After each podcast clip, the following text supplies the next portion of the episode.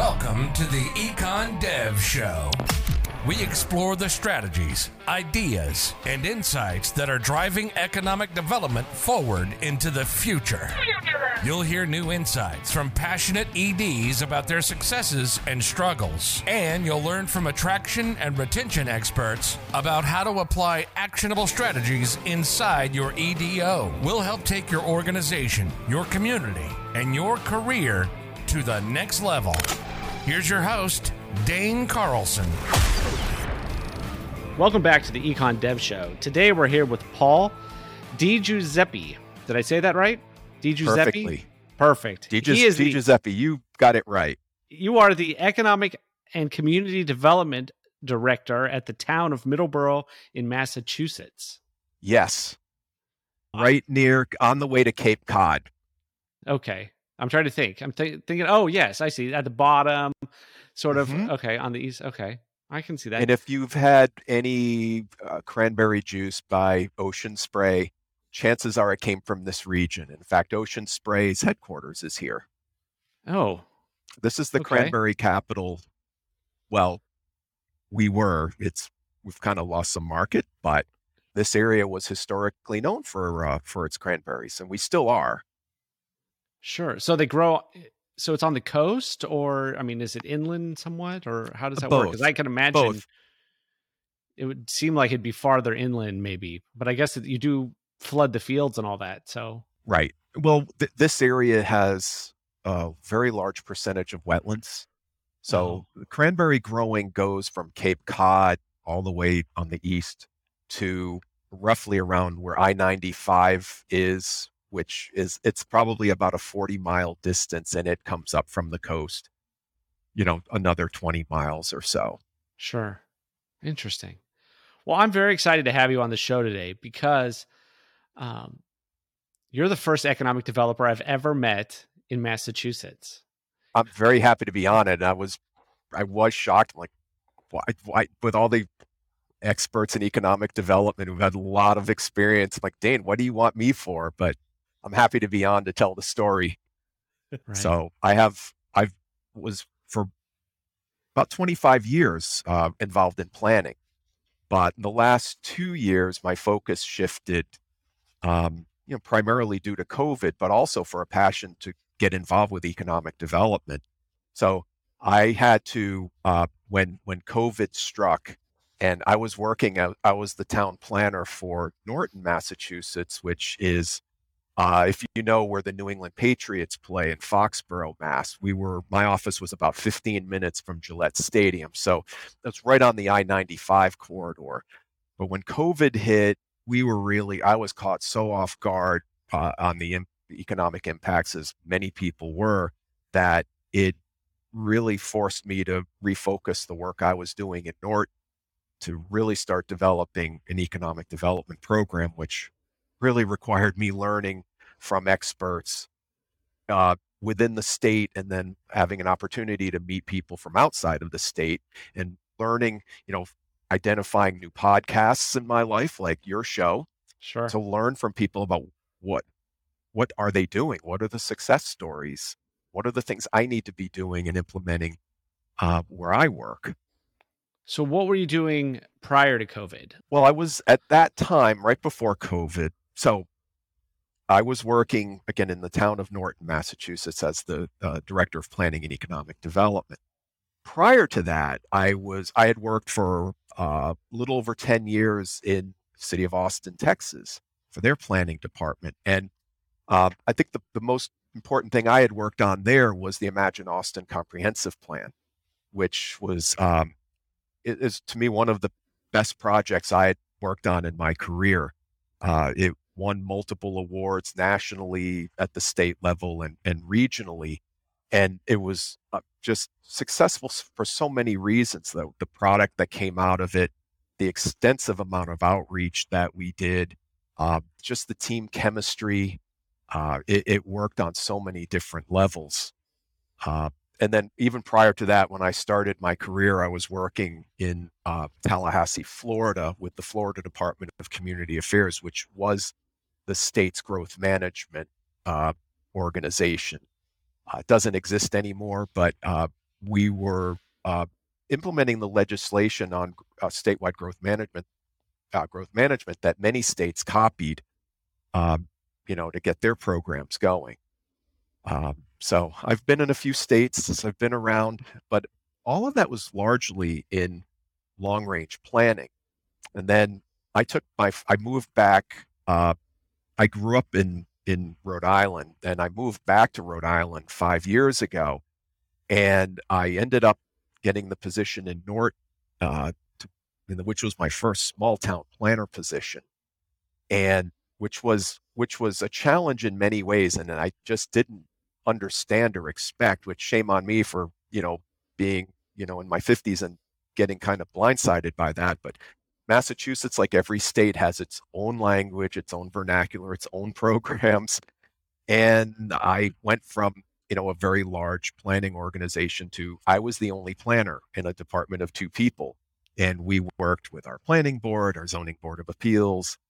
And so prior to COVID, I was largely working on projects initiated uh, by by applicants that would go in front of the planning board.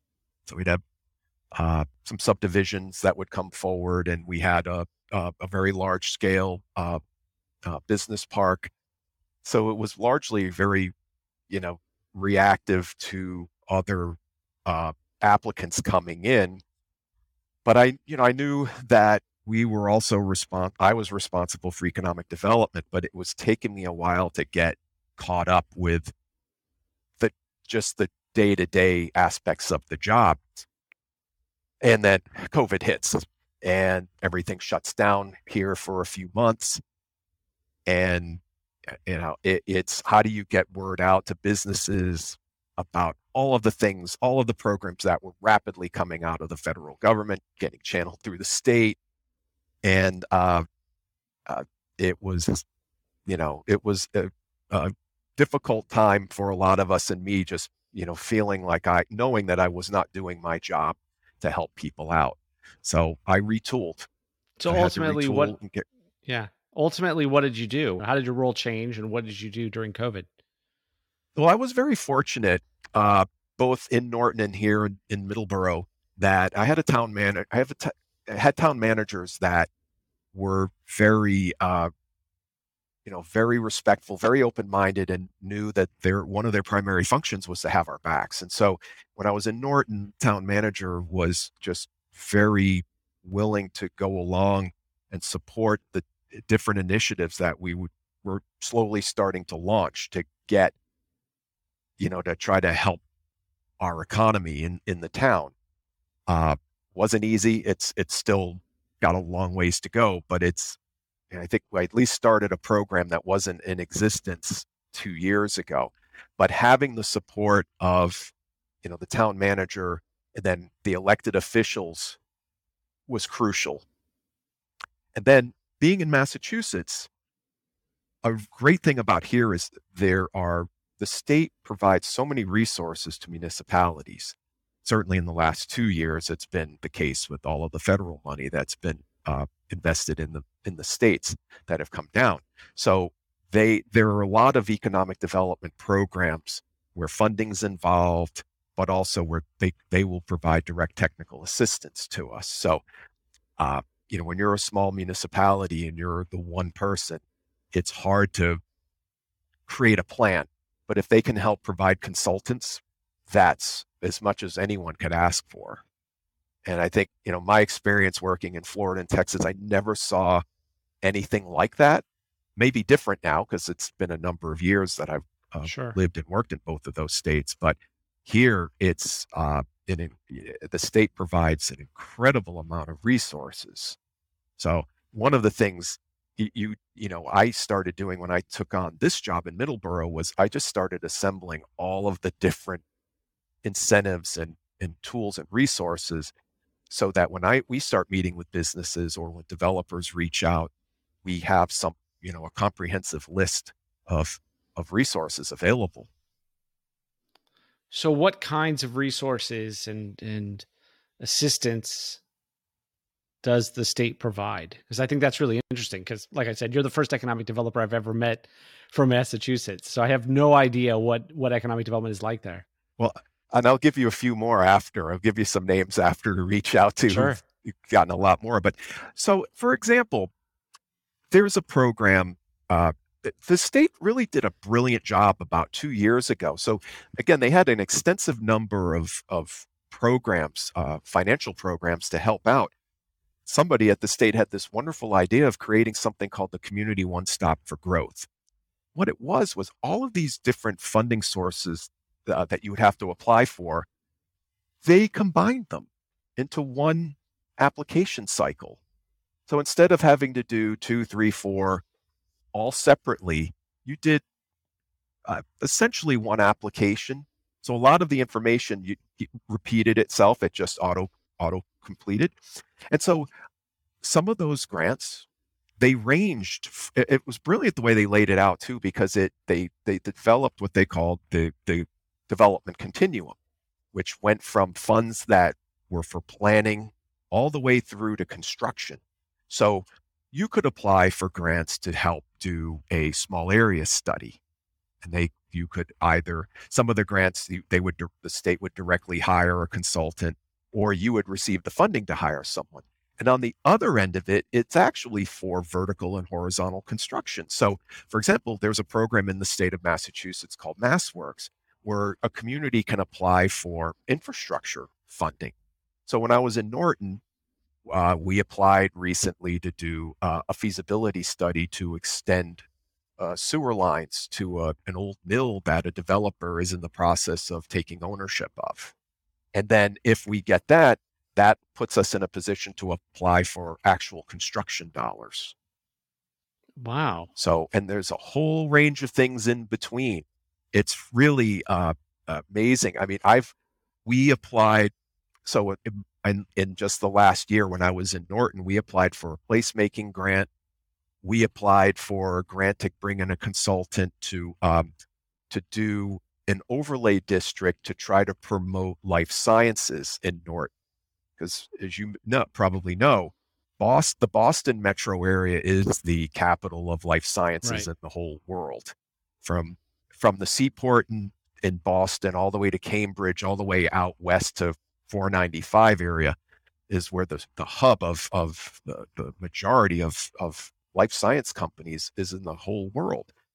But for a number of reasons now, when companies are expanding, they're heading west and south. And so Norton picked up Alnylam Pharmaceuticals and other pharmaceutical companies went, you know, southeastern. Mass and western Mass. And so we used grant, uh, we've applied for grant funding to bring in a consultant in, in Norton to revamp our zoning code to really promote, you know, another pharmaceutical or, or uh, uh, medical technology company. Uh, we won't know until the fall if we get the funding, uh, or Norton won't since I'm not there anymore. But those are the types of things that the state is now has been funding and it's you know the, the results have been you look around the state and some of the projects uh, it's resulted in affordable housing units going in it's resulted in old mills getting renovated which you know this was you know 100 years ago this region right. was the center of industrial activity right. and then 50 40 years ago it became the you know the area of quite extensive amount of blight when all those jobs left went south and then overseas. Mm-hmm. But now you you will see a lot of old mills, beautiful old buildings, beautiful brick buildings located on water bodies all over Rhode Island, Massachusetts, Connecticut that are now lofts. Uh, many of them are mixed use mm-hmm. buildings. And a lot of that because you know happened because of partnerships with the state uh, to help make those happen. What are the major challenges in Massachusetts as as an economic developer, what what are the big challenges that you face and you know your your um, associates in these other communities? What kind of challenges are you facing? Maybe that are unique to Massachusetts, or maybe they're you know challenges that everybody's facing everywhere. That's probably, I would say, one of the things I we know that uh, would be a challenge is on life sciences is the next biggest competitor is in the uh, North Carolina, right. the Triangle. Mm-hmm. Uh, they're they've done a great job for decades. They did a lot of the same things that we did in Massachusetts. They have great academic institutions, and they've uh, collaborated well. Uh, and in many ways, it's it's lower cost of living to be there uh, than compared to here. Um, but you know, a lot of I, I, think a lot of our challenges will just be right now, uh, inflation, the high cost of living. It, it's just tough. We you know we have a lot of small local businesses, and you know they're seeing their costs go up right. extensively, especially in the last year that's a challenge uh, on, on, an economic development level. You know, when gas is at least it's dropping off a little bit. Um, I think the I think unleaded now in this area is about four dollars and thirty cents a gallon. But you know, if you're a farmer, diesel's still approaching six dollars a gallon. Mm-hmm. So maintaining that is a is a real challenge. Uh, I, for a lot of, I think for a lot of municipalities, small municipalities, um, the lack of resources is a challenge. And I'm sure that's true of big cities as well. I'm sure if you're in Austin or Boston, you never get enough resources. And, you know, even in places like that, your world is a lot more complicated. You know, I know when I worked for the city of Austin, it was just, it was a great place to be, but it's a lot easier to get to decisions in a mun- small municipality versus a big right. one.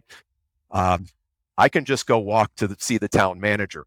I was never going to do that with the city manager in Austin, not without five layers of people above me to, you know, that's, I, I realize that's the way it has to be. But, for small municipalities, you know, many of which are one planner, and most towns don't even have an economic development director. A lot of times that's that's mixed in with planning, just like my experience in Norton. Sure but very few municipalities have an economic development director. And I think that's a crucial thing for, for states or municipalities to really think about because it's so important. I mean, if you value economic development, you should be having someone who focuses on it. And, you know, if you're a planning director, you can't donate all of your time to economic development because when you have an application and you have statutory requirements to get that reviewed and and process that and then go to you know the meetings with the planning board and you know whoever else so it's I, I think it's an opportunity for for communities to consider looking at a person who's just focused on economic development but ensure that they coordinate with with planning with the building commissioner with the you know with your board of mm-hmm. health you know, working with other, you know, other departments to make sure that we're all in alignment and focusing on that goal of promoting economic development, whatever that means to a town. Right.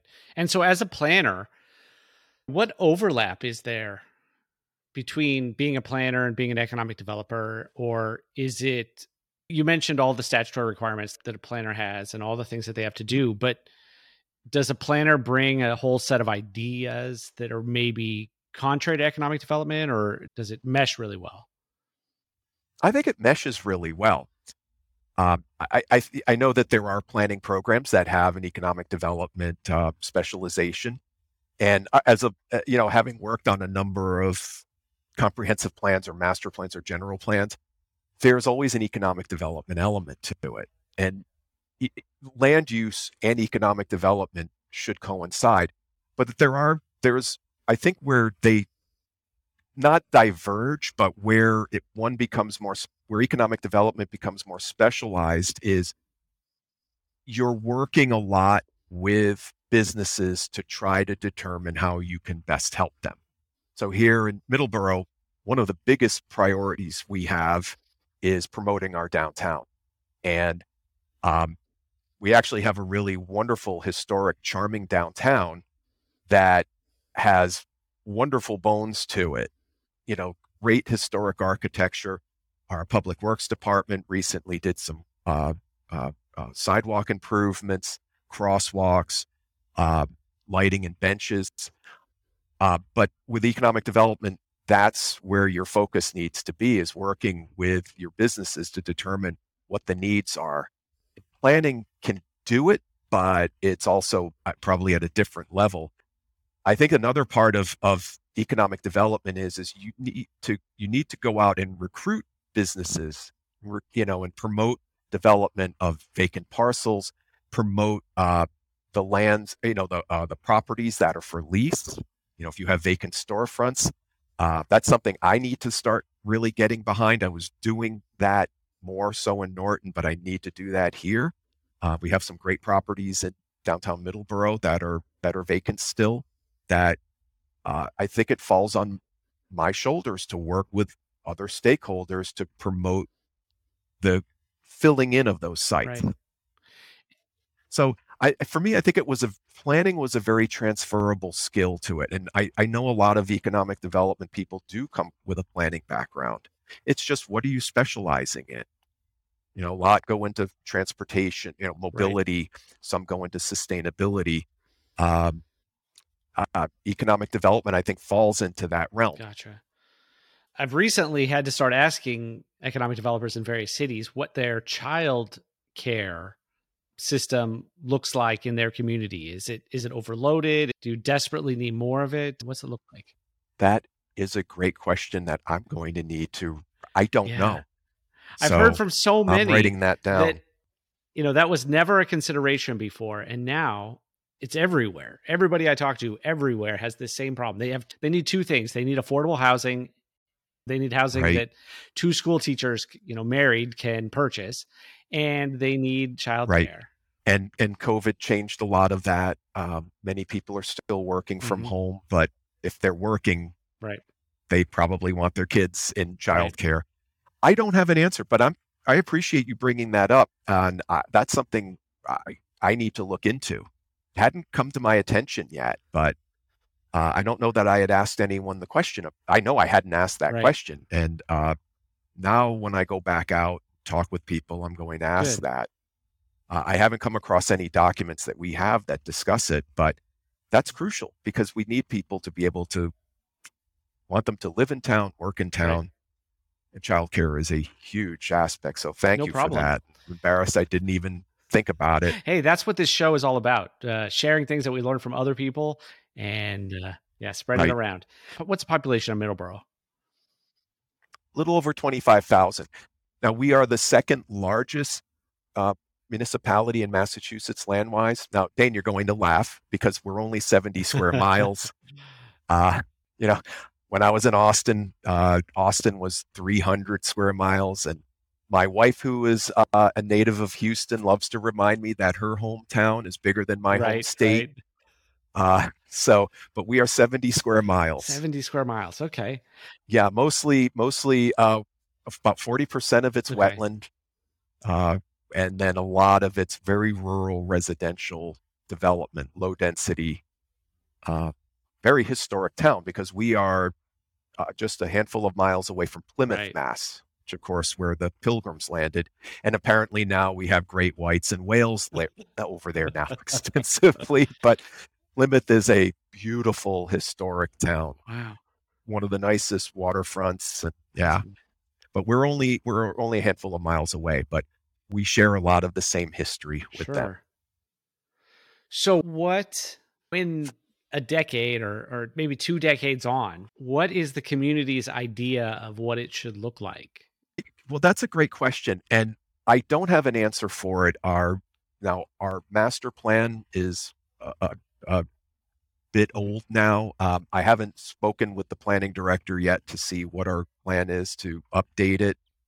Um, I do know this that the people, a lot of the people I've spoken with are really focused on our downtown and, you know, building it up to be, uh, you know, what it, you know, what it can be. Uh, you know, it again, it has great bones and people want to see more foot traffic down there.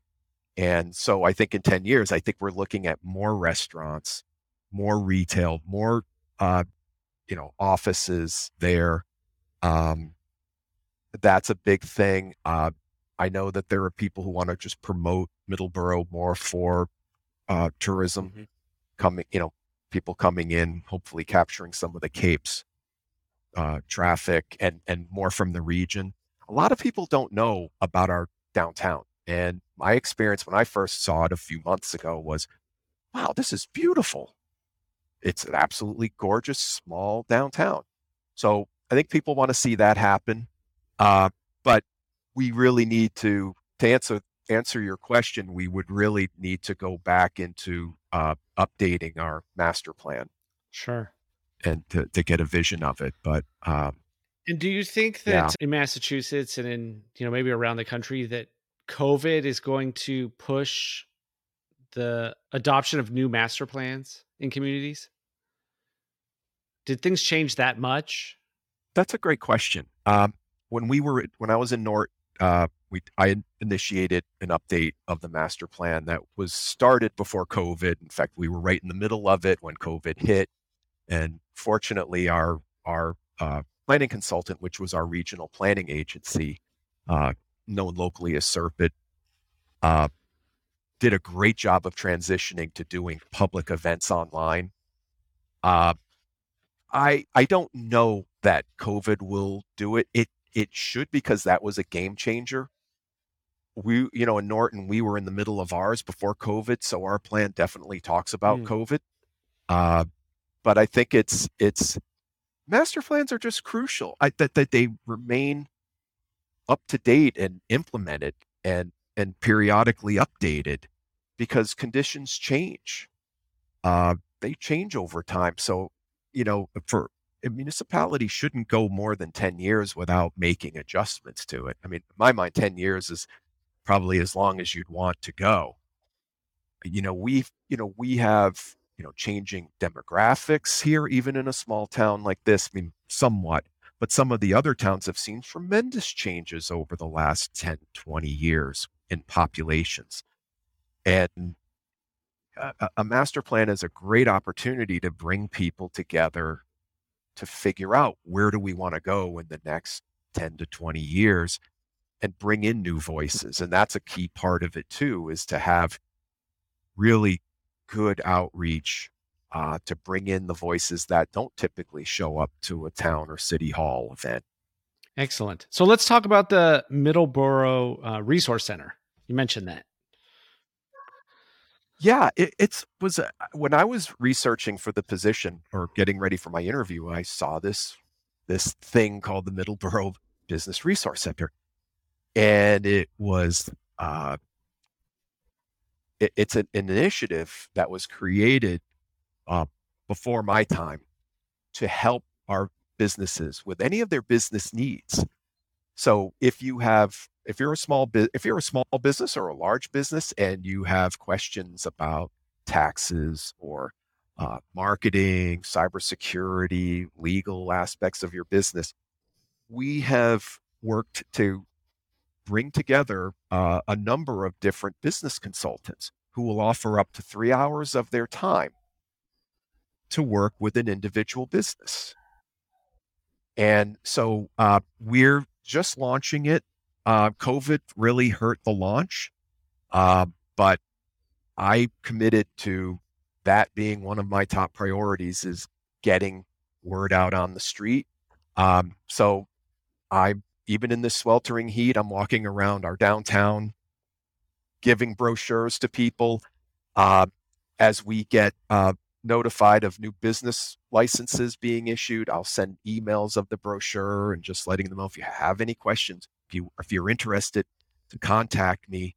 But this is a great way of helping businesses, and I would say particularly small businesses. When you right. have one owner doing everything, you can't know everything. But even on a large organization, you probably could use some help, and it's three free hours. So if you needed business coaching, uh, you know, we have uh, someone who does business coaching, CPA, marketing, social media. So how does that work? Does this is the city so paying for we, it, or how does yeah how does that part play out?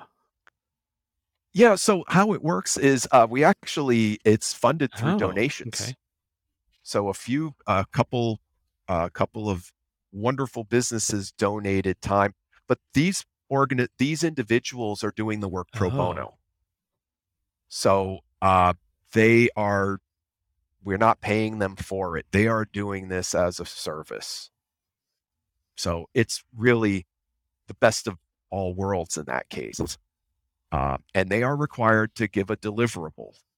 So uh, it's not them doing three hours of Right. marketing themselves. It's you come in and you want to know how to write a business plan.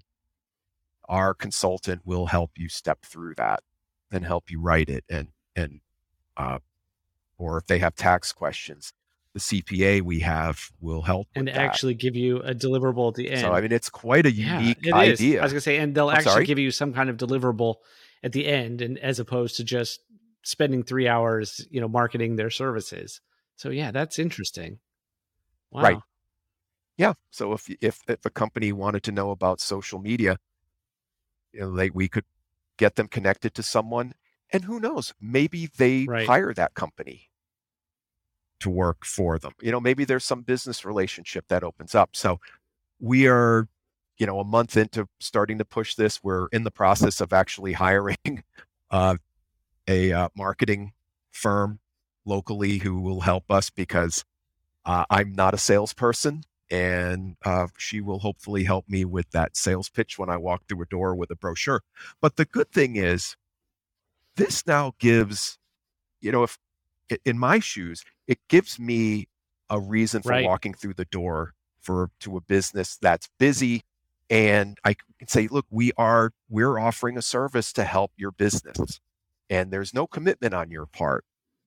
Uh, now, again, I, I want to work with a marketing person to help me with that you know the the 30 seconds i have of their time to try to Mhm. win them over and hand them the brochure um it's it, it it's too good of an idea not to be used by it so uh, we're working hard to get people through the door so what will happen is when someone reaches out to me i will um, set a meeting with uh, myself and the person who had uh, that created this, who w- works for a local bank.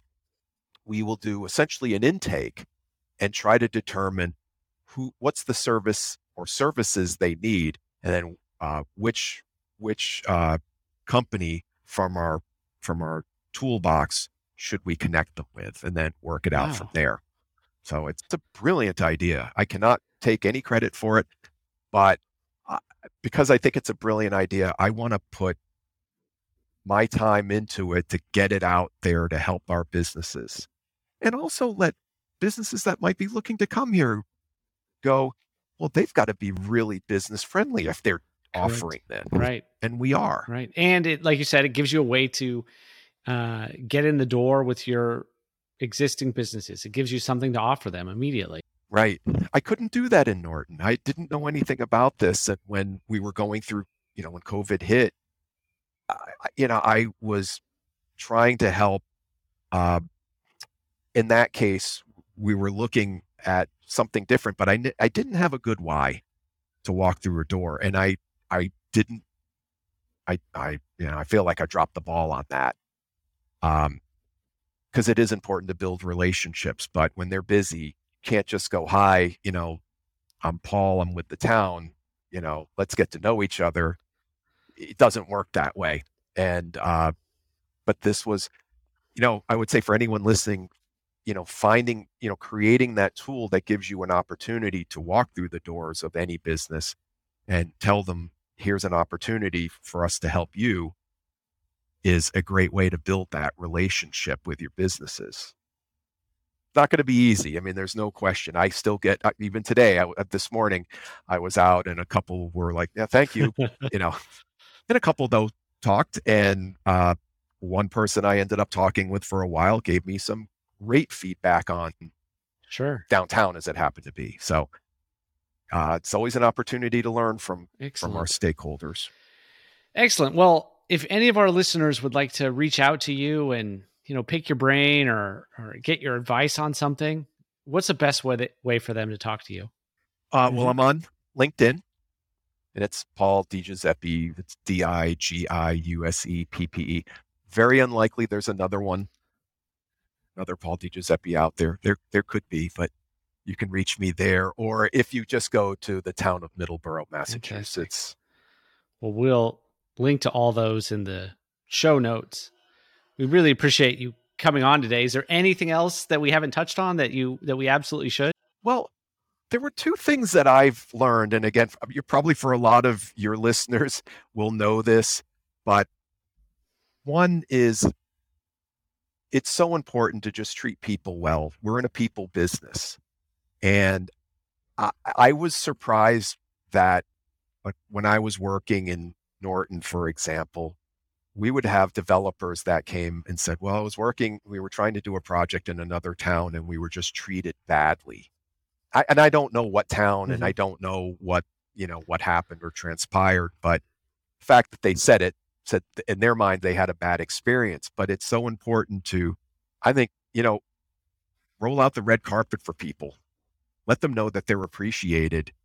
The other thing, this is probably economic development 101, but when I first started really focusing on economic development, I attended a, a webinar, uh, and they, the person cleared up a misperception that I had, which was we do economic development for job creation, and uh, the reality is, is we do economic. If if you're a municipal economic development uh, director or planner, it's really right. about your tax base, and an example was in Norton, about 15% of our property taxes came from commercial development. We worked to try to boost that up. Now, I, we're probably they were probably a little bit higher now. It's not as though we're a rapidly growing area that changed the numbers. And I was just recently looking at Middleborough's, and it still looks like it's the same percentage. And so it's so crucial to try to build up that that commercial and industrial tax base, which helps offset the cost on the residential right. property owners. Right? I mean, the more we can boost up the, the commercial taxes, that allows towns, municipalities to reduce the rate. Right, because you know, to offset the hurt that's going to happen when, you know, like I still own property in in Austin and uh that was painful this year to yes, watch. It was. But uh, but it's it's crucial that we think about promoting increasing that commercial tax base. I don't know what that sweet spot is. In fact, somebody on uh, the Massachusetts APA or APA Massachusetts uh, listserv asked that question. I don't know what the answer is, but uh, I need to find yeah. out from him what right. did he find out. But uh, you know, if you're only at 15% of commercial, that's probably too low. But again, every municipality is going to be different. There are towns around here that have very little commercial development, and I assume it's just right. that's the way they want it. Um, and I need to talk with folks here more to understand how much and where do we want to see that right. growth. So at happening. the end of the day, economic development, at least at, from a municipality's perspective, is about reducing the tax burden on the residents and increasing their quality right. of life by improving the roads and the schools and and all that. Is that what basically you're saying? Right. Right. And and it's exactly and it's also again, you know, I still view myself as, you know, in the 101 class, but there are going to be areas of town here where we're promoting, we want the big mm-hmm. taxpayers. You know, we want the big, you know, since we're right on uh, I 495, we're a good transportation hub. We have, you know, warehouses and, you know, company supply chain companies that we need to keep on growing. But then you have your downtown, which is also a big taxpayer, but that's about the place. That's about the community right. gathering. Whereas one's about, you know, a large number of jobs and a big tax base on a property. The other is about the, um, you know, about the community place. But if you follow the works of Joe Minicozzi and Shane Kavanaugh, you will know now that that downtown building pays a lot more Correct. per acre in taxes than the big the big right. development. And I think that's so, an excellent point. That's uh, that's something that probably a lot very, of people maybe don't realize, especially if they're in a maybe in a more rural type situation and they've never really thought about this. So that square foot of downtown real estate is worth so much more in property taxes than that that big box store, you know, that Walmart out, out at the edge Yeah. of town per square foot. Yeah.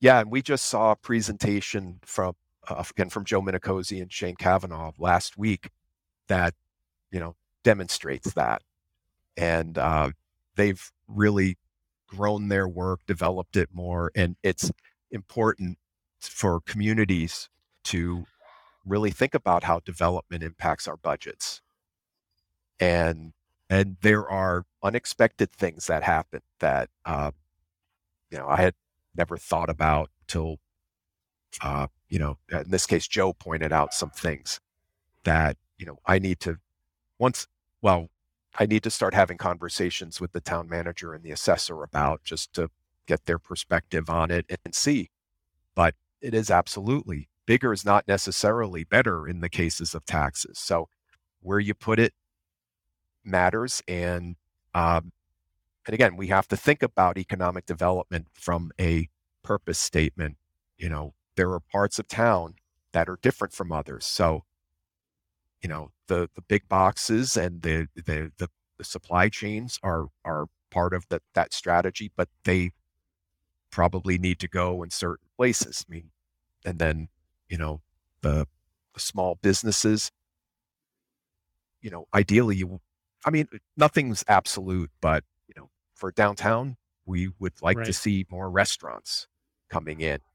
Uh, that's crucial because again, it's it's about it's business, but it's about getting people there. So um, part of our goal for our downtown is to add more. We've added some really wonderful businesses, including a wonderful uh, restaurant and and whiskey bar. So I Dane, am. if you're a whiskey Yes. person, Good. you need to come. I'll to write that down, yes. Charred Oak, which has about over 700 different bottles, but Right. that draws people, and they're the, you know, one of the few businesses in downtown that draws people after five o'clock.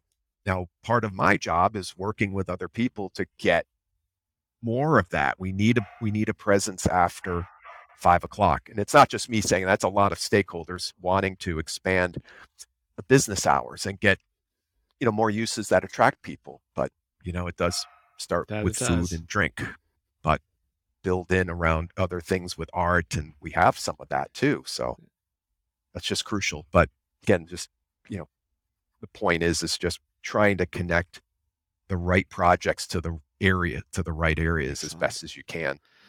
Well, Paul, this has been excellent. I have learned a lot, and I've really enjoyed getting to know you a little bit. Dane, I'm, I'm thrilled to have been on it, and I love. Uh, I've listened to your show, and uh, I've learned a lot from it, and uh, I keep on Well, keep good. on I- getting you know, people on here. I am never I am not the expert in any of this, but and you know, maybe you're not either, but it's just so interesting to hear different perspectives and hear about the unique challenges that that you're having or hear about the challenges that are exactly the same as the kinds of things that are happening here. Yeah, when I listen to your show, um, you know, our our challenges aren't all unique. Right. You know, I mean, nothing is. I mean, right? You've probably worked in many places, and you hear the same issues, the same concerns. It's the the faces have changed, but the players right. are the same. You know, we just hear it.